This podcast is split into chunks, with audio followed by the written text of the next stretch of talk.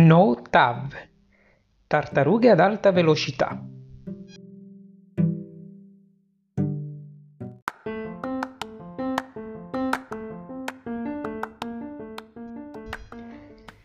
Zenone nacque ad Elea ed è per questo che si chiama Zenone di Elea.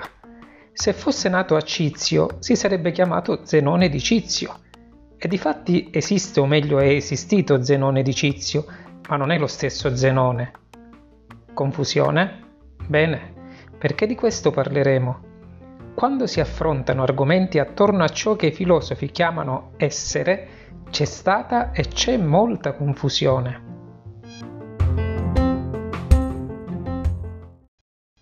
Per metterci in guardia sul pericolo di un eventuale stato confusionale per la nostra mente, gli studiosi hanno tracciato un limite alla scienza che ha come oggetto l'essere, che detto fra noi, proprio per il fatto di interessare tutto ciò che esiste o non esiste, non dovrebbe avere limiti. Fatto sta che gli esperti del settore dicono parliamo di ontologia, sperando in questo modo che molti, scoraggiati dalle prime difficoltà, abbandonino l'impresa e rinuncino a cercare di capirci qualcosa. Se non sei tra costoro, se sei un amante del no limits e hai deciso di continuare ad ascoltare, ok, ritorniamo da Zenone. Anzi, ritorniamo ad Elea.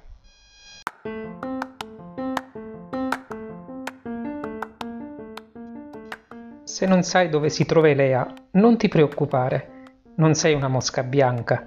Sono davvero tanti coloro che non lo sanno Elea non la trovi sull'Attilante perché non esiste più. I romani la chiamarono Velia ed oggi ciò che resta compone un'interessante area archeologica in Campania, in provincia di Salerno.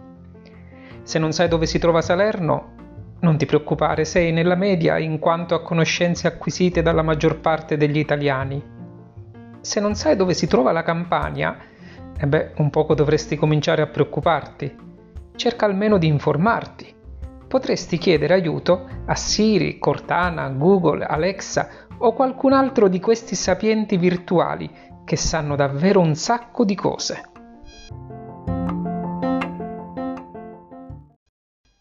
Zenone era un tipo paradossale, nel senso che lui i paradossi li inventava, erano una sua passione.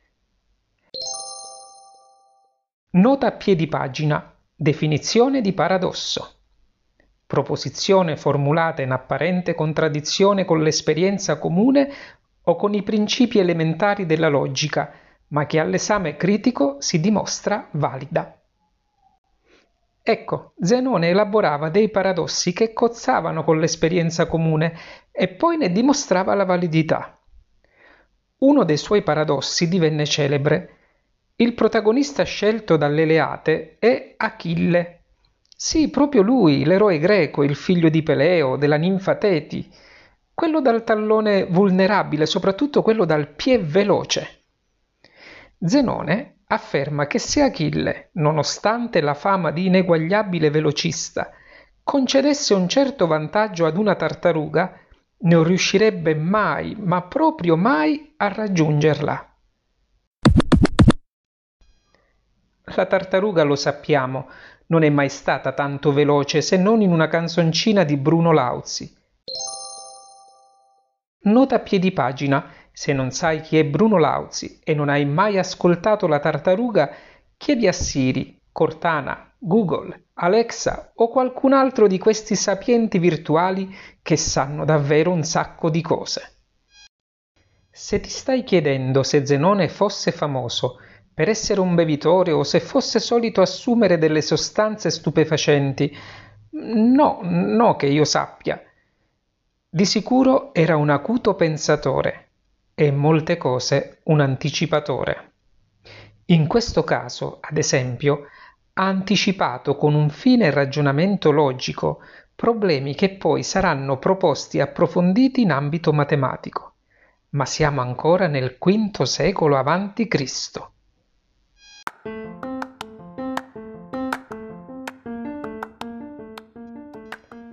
Seguiamo la descrizione del paradosso di Zenone così come è stata presentata dallo scrittore argentino Jorge Luis Borges.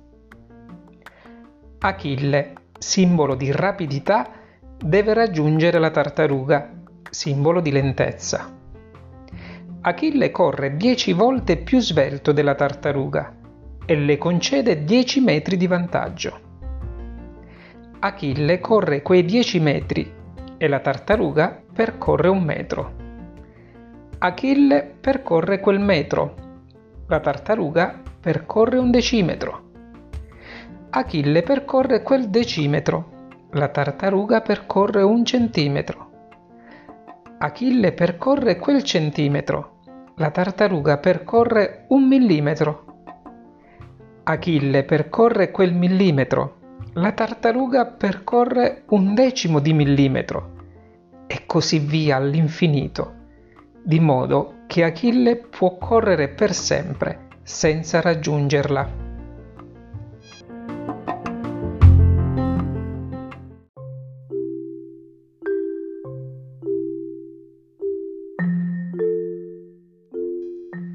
E così Zenone poteva dire ai cittadini di Elea Achille non riesce a raggiungere la tartaruga. I romani a Velia, qualche secolo dopo, avrebbero detto Ugna fa, Achille, ugna fa.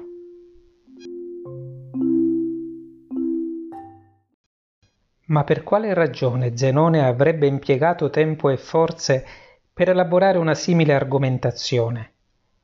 Una ragione profonda che non è legata al mondo delle scommesse e tantomeno al desiderio di essere elogiato per il suo acume, cosa che di fatto avvenne solo molti secoli dopo. Fu la devozione al suo maestro, Parmenide di Elea, nato ad Elea, e la necessità di difendere le sue teorie sull'essere dai tanti detrattori che lo ha spinto a questo. Parmenide infatti diceva che l'essere è e non può non essere, mentre il non essere non è e non è possibile che sia. Questa considerazione all'apparenza scontata lo portava a dover affermare che l'essere è uno solo e non molteplice, è immutabile, è immobile, è eterno, è imperituro, cioè non può nascere né morire, tutte caratteristiche che vengono negate dalla nostra esperienza sensibile. Questa esperienza, secondo Parmenide, è illusoria, è un inganno dei nostri sensi e ci porta lontano dalla verità, che invece è testimoniata dalla ragione.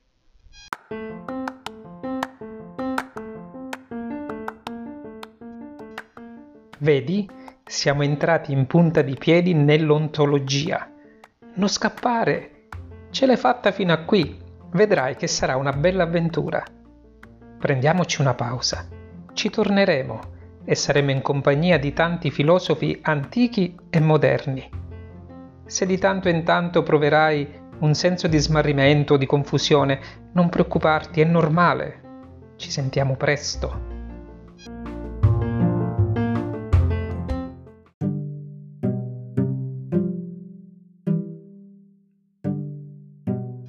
A proposito, il paradosso di Zenone è stato risolto sia dal punto di vista filosofico che dal punto di vista matematico. Come? Da chi?